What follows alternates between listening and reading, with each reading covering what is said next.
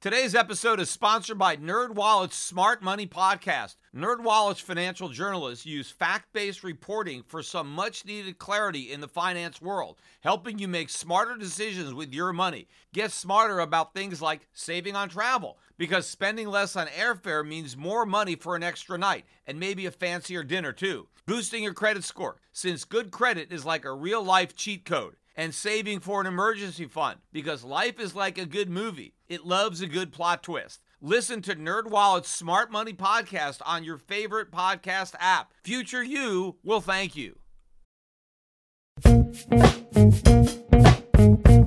The Peter Schiff Show.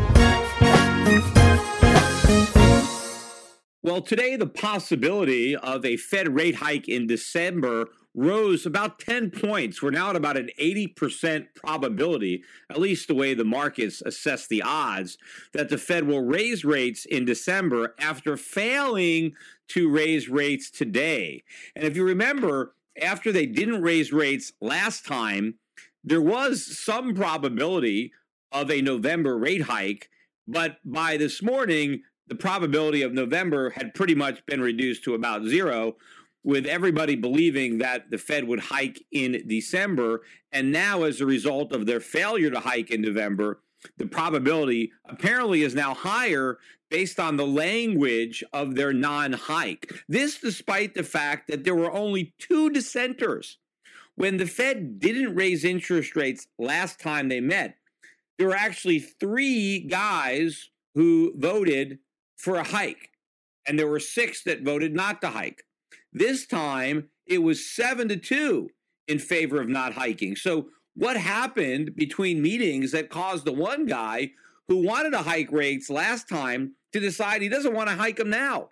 I mean, is it possible that some data came out over the course of that, those weeks that caused him to reassess his feeling about the strength of the economy? And if so, why is that guy going to flip back to hike in December after just flipping to no hike. Now, is it pure politics? I mean, they'll never admit that. Was it like, well, a hike in September was far enough away from the election, but I won't do it uh, in November? I mean, I don't know. I mean, if you don't want to raise rates based on proximity to the election, I mean, you could have made that argument all year long, right? I mean, hey, we can't raise rates in an election year. Uh, so I think that argument could have held true at any point during the year. Because remember, the economy and the stock market has been a big part of the Hillary Clinton campaign. And so the Fed wouldn't have wanted to have taken any action at any point during this year that might have hurt her. Remember, it was important in the primary. One of the reasons that Hillary Clinton was able to, to beat Bernie Sanders was the idea that the economy was in good shape thanks to Obama, and she wants to continue that. And so, had the Fed raised interest rates during the primaries, it might have made it harder for Hillary Clinton to fend off that outsider challenge. Clearly, the Federal Reserve prefers Hillary Clinton to Bernie Sanders. So you could have been making these political arguments all year long. But the fact of the matter is, we had three dissenters last time, and now only two. Yet, for some reason, the probability of a hike has now gone up rather than down. But here is the language. This is what they they they, they wrote. The committee judges that the case for an increase in the federal funds rate has continued to strengthen, but decided for the time being to wait for some further evidence of continued progress towards its objectives. That's it. Now, based on this, everybody is jumping to the conclusion oh, they're going to move in December. Why? I mean, what did they say? They said that they want to see more evidence. They said that the the case for a rate hike has continued to strengthen. Yes, they've been saying that all year long. It's been continuing to strengthen all year, but apparently not quite strong enough to merit a hike.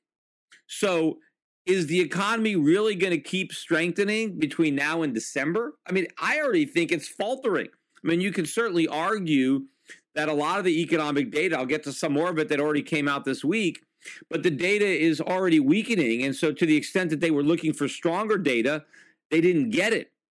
And they said, so for the time being, they're going to wait. Well, how long is the time being? I mean, apparently that means one more meeting, but how do you get that from the words for the time being? Now, this is a funny part. They wrote that they're going to wait for some further evidence. Apparently, in the last statement, when they didn't hike rates, they said they needed further evidence. And so now they need some further evidence. And people are saying that that means they don't need as much. Now, I don't know. I mean, does the word some before further mean that you don't need as much evidence as you used to need because you used to need further evidence, but now you only need some further evidence? But even if some further evidence is less than further evidence, since we had no idea how much evidence was involved in further, we don't know what some further is because we have no idea how big a number further meant. So if it's smaller than what they used to need, but we don't even know how much they used to need, then how do we know that they need such a small amount that they're ready to go in December? I mean, I don't know. Maybe in December they'll change from some some further evidence to a little more evidence. I mean, so how much is that? Or a bit more? How much is a bit? Who knows? They've never defined what they needed in the first place. Again, they tweak the language every once in a while to create the illusion that they're progressing towards a goal that they may never hit. It's like a never ending uh, uh, mark that they'll continue to move further and further away just to make sure they don't get there. Now, I do acknowledge that once the election is over with, they certainly have a, a bigger cushion to raise rates and not have to worry about the immediate political impact because it's going to be many, many years before there's another election. So they might be able to get it out of the way. And even if the market tanks, you know, it's not going to have any immediate political ramifications because, you know, they're not going to do a recount. And they did raise interest rates in December of last year. So that did create a precedent of raising rates. But this is the highest the probability has been. I mean, 80%. Uh, it hasn't been this high this year. And the probability that the Fed doesn't raise rates has never been this low. But, you know, a lot can happen between now and December that might change the Fed's mind. One is an election, which is less than a week away now. And by the way, I saw a poll yesterday, an ABC poll. Donald Trump was ahead by a point. This is a poll where he was trailing by 12 points a week earlier. And this poll was taken before, I believe, the FBI announced that they're reopening uh, the email investigation and all uh, of, of, the Anthony Weiner stuff came. So who knows where the, the poll might be in another day or two when all of this is fully incorporated into the the thinking of the voters. Now I recognize that you know we don't elect presidents based on popular vote. So the electoral map still heavily favors Clinton based on the polls as they exist now. So I think the markets are still assuming that Clinton is going to win, but the probability of a Trump victory is significantly higher than it was a week ago. But probably more importantly for Trump is he's got this momentum now uh, going. And if the momentum continues in this direction, between now and the election, it could carry him over the top in some of these key states and might, you know, tilt the electoral map in his favor. You know, one thing that is worrying the Clinton camp is some of the numbers on the early voting in African Americans, which is way down over the prior couple of years. And the thought is that uh, African American voting may revert back to normal levels, levels pre uh, Barack Obama because it was record high. In fact, the highest ever for um, African American participation was in the uh, the 2012 election when Obama was up for reelection against Mitt Romney. That was record high uh, African American participation, and of course, overwhelmingly 90 plus percent of the African American vote went to President Obama. And so, if there is that big a drop in African American participation in this election, that is a big deal. And I've been saying all along that there isn't a lot of enthusiasm in that community for Hillary Clinton. I mean, there was for Barack Obama because there were a lot of people that believed that just having a black president would automatically be good for blacks that somehow he was going to be more in touch with their needs and even though you know president clinton used to pretend he was the first black president and he felt their pain uh, you know, he really wasn't black, but Barack Obama was.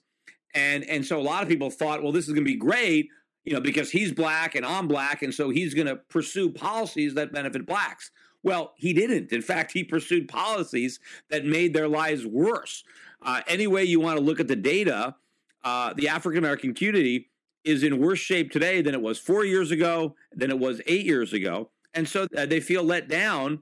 And there's no reason to just be enthusiastic about voting for Hillary, because again, she's not black. And if a black man couldn't help the black community, why should a white woman help them? I mean, it's not going to be about her femininity. It's not going to be like, oh, if we just had a woman, the woman is going to fix it for us because we've had all these men. Nah, I don't think it's gonna it's gonna work that way. I mentioned that before.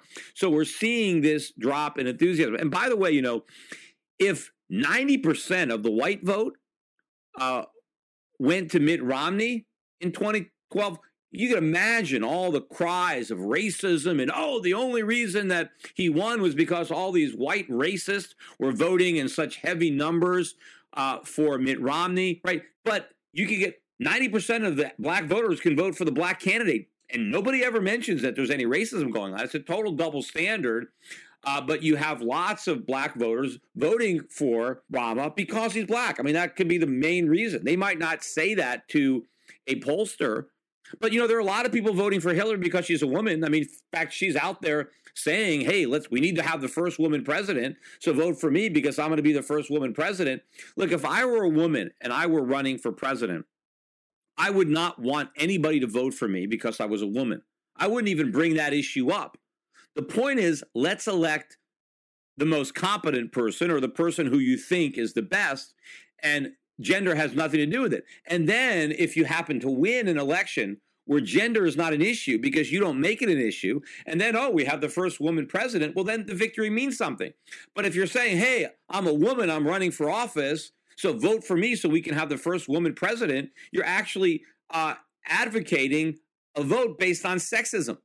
You're telling people, vote for me. Even if you don't think I'm the best choice, vote for me because I'm a woman. Well, how could you say that? It's being a hypocrite. If you're accusing men or, or people of, uh, you know, discriminating against women, but now you're advocating the discrimination against men. You're saying, hey, don't vote for Donald Trump, even if you think he's better because he's a man. Vote for Hillary Clinton because she's a woman. But somehow voting for a woman because she's a woman is not sexism. But if you vote for a man because he's a man, well, well, then you're a sexist. I mean, I'm very happy to see the first woman president. But we don't have to stoop so low. We don't have to scrape the bottom of the barrel and, and make it Hillary Clinton. We're not so desperate for a woman president that we're going to take Hillary Clinton.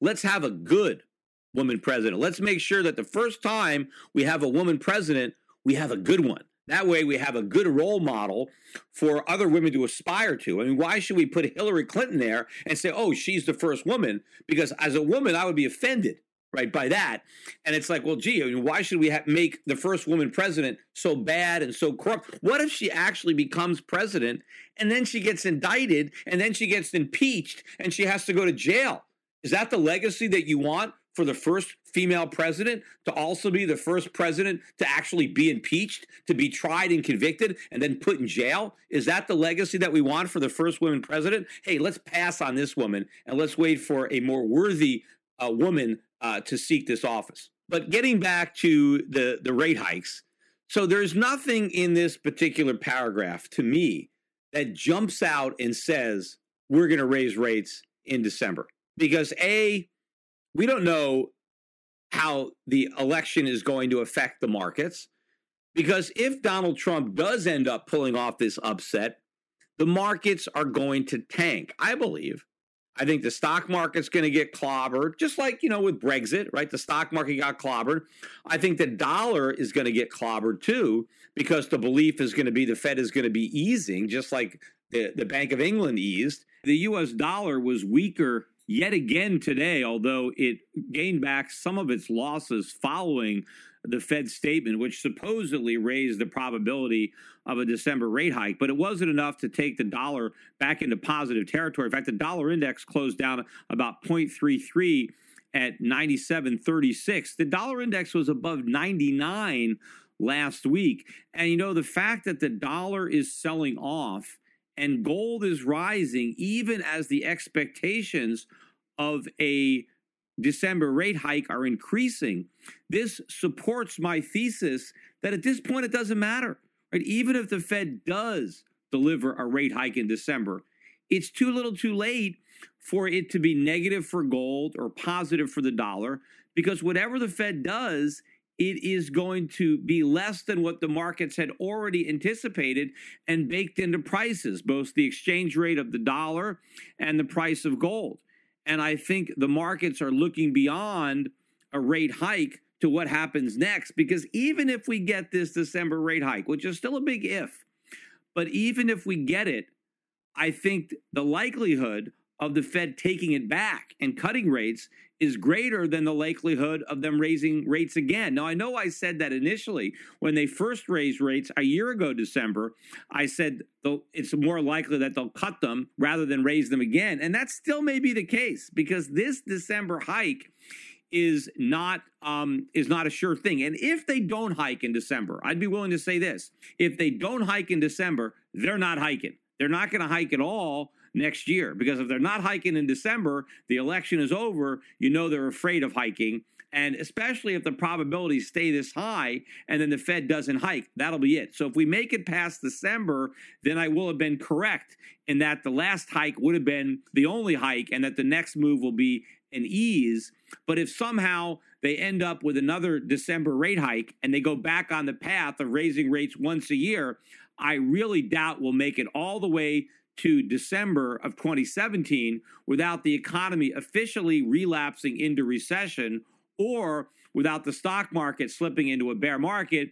And therefore, the Fed will be forced uh, to reverse course, at least based on its own thinking, and cut rates and launch QE4, regardless of whether or not it hikes rates in December. And so the dollar really has no place to go but down, and gold no place to go but up. And, you know, by the way, gold was above 1300 for much of the day. In fact, it was above 1300 when the Fed came out with its statement at 2 o'clock. And then gold lost about half its gains. It closed up about 870 at 1296.50, but still positive. And, you know, gold was around 1250 about a week ago. And I think the main uh, difference between now and a week earlier is the increased probability of a Trump victory, even though it's not a probability, it's a possibility rather, but the possibility is now higher and the price of gold is going up. But if he actually wins, I think the price of gold is going to go a lot higher. Remember how much the price of gold went up in pounds sterling because of the surprise Brexit vote? So I think something big like that could happen. And I do think if we get a Trump victory, and the market tanks as a result. Not that I think that Trump is bad for the long term stock market. I think he's bad for the bubble uh, and and I, it's bad for perceptions. And so, if the market tanks following a Trump victory, even if the Fed was going to raise rates in December, there's not a chance that they're actually going to do it. But also, even if the markets get what they want, which is Hillary Clinton, they may realize, oh my God, we got Hillary Clinton because, you know, be careful what you wish for because you might just might get it. So not only might it be a buy the rumor, sell the fact, but the market might really tank as people realize that Hillary Clinton is not good for the U.S. economy. And who knows? I mean, if Hillary has coattails and if the Democrats take uh, the Senate or even worse, take the House, uh, who knows what kind of crazy programs Hillary Clinton could get, uh, you know, enacted if she had a Congress of her own party. So the market could tank either way, and so that would would take a rate hike off the table if a rate hike is even on the table. Of course, you know, we get a jobs number on Friday in two more days, and that jobs number can be bad. And then we get another jobs number after this one that, you know, could also be bad. I mean, look at the ADP number that came out today. It was below estimates. Now, of course, it's hard to say because apparently the ADP tweaked their methodology and so instead of 170,000 jobs, which had been the consensus, we got 147,000 jobs.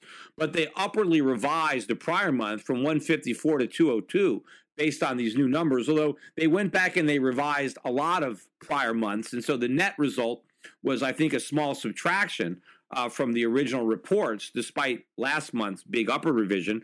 But certainly this month was much lower than what people were forecasting particularly if you look at the big losses in goods producing sectors, manufacturing, construction. These are the higher paying jobs. Uh, those are the ones we lost. Uh, the ones we added were more of the lower paying and part time variety. But, you know, we get more jobs data, which could, uh, you know, instead of strengthening the case for a rate hike. It could undermine the case for a rate hike, at least the way uh, the Fed is looking at it. But look, we also got some other weak numbers that came out this week alone. A couple of the standouts was the Chicago PMI for October, which is the first month of this last quarter, and that came out at 50.6. They were originally looking for 54.3, which would have been a slight improvement over the 54.2 from the prior month. Instead, it went the other way in a big way. And another very big surprising or reversal of direction was construction spending for September, which, by the way, this will shave a little bit off that higher than expected GDP number that we got for the third quarter, which, as I went over in my last podcast, was heavily in- influenced by a one time spike up in soybean exports and by an inventory build. But they were looking for construction spending to rise by 0.6. Instead, it fell by 0.4.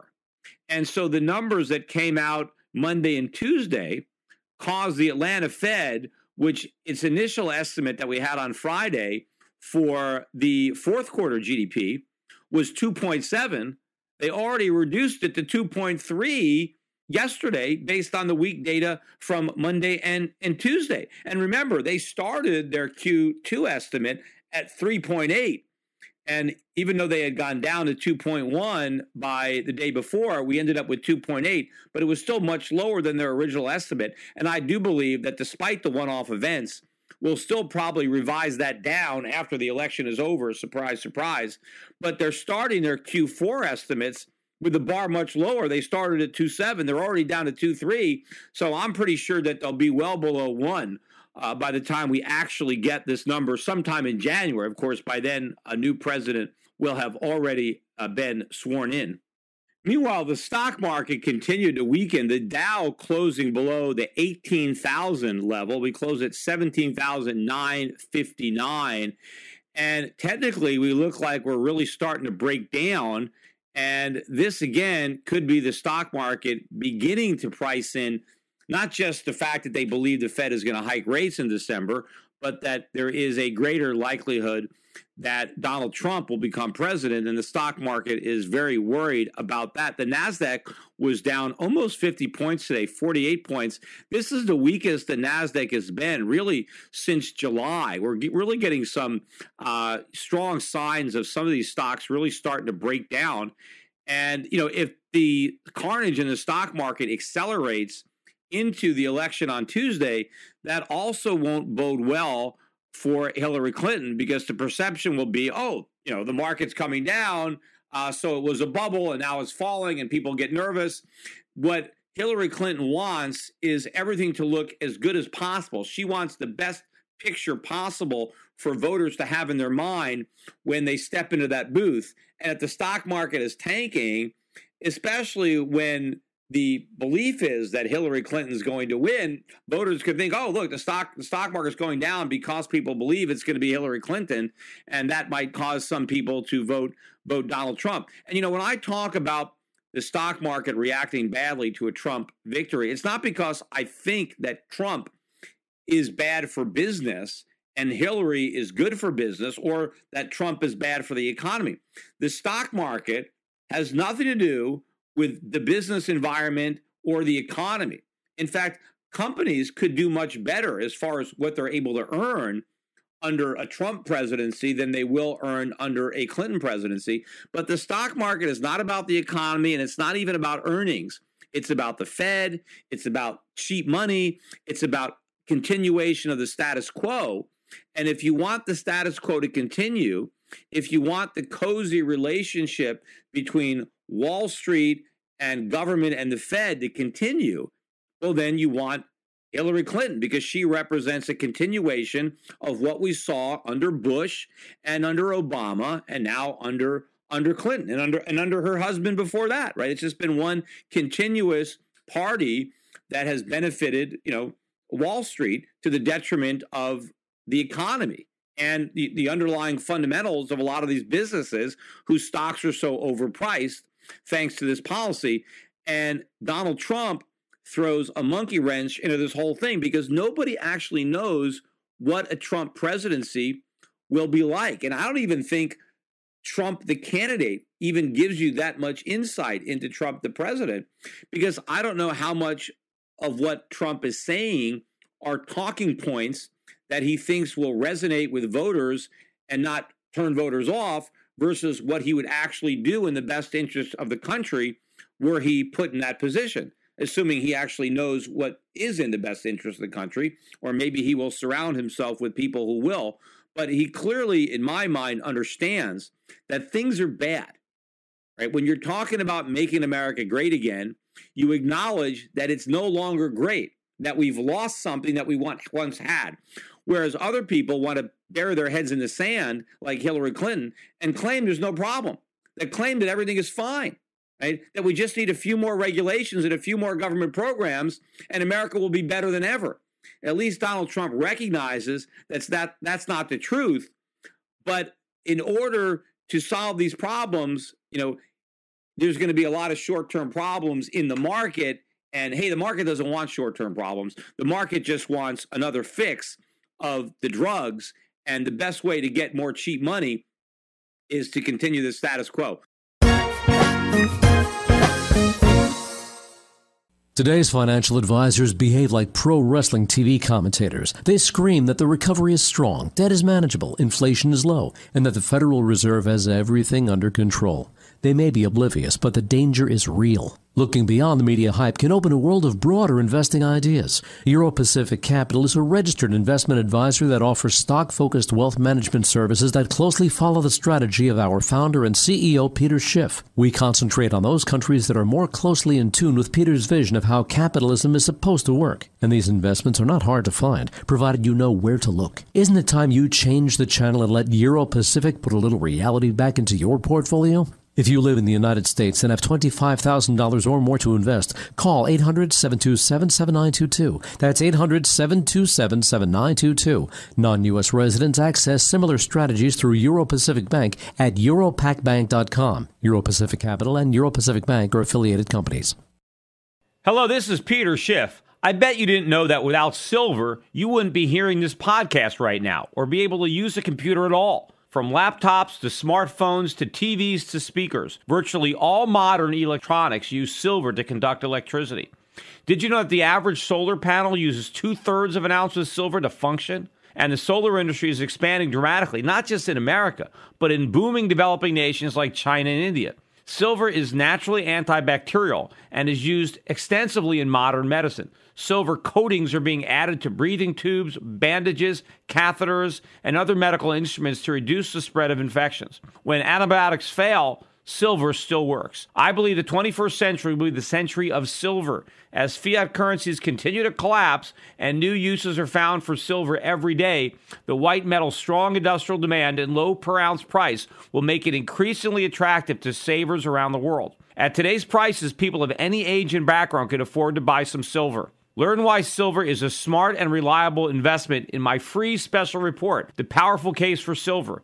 Visit schiffsilver.com and download it now. The powerful case for silver includes information about silver's amazing chemical properties. It also explains why I believe silver may outperform gold in the coming years. Download the powerful case for silver and educate yourself, your friends, and your family about the white metal. Just visit schiffsilver.com to download my free report. That's schiffsilver.com.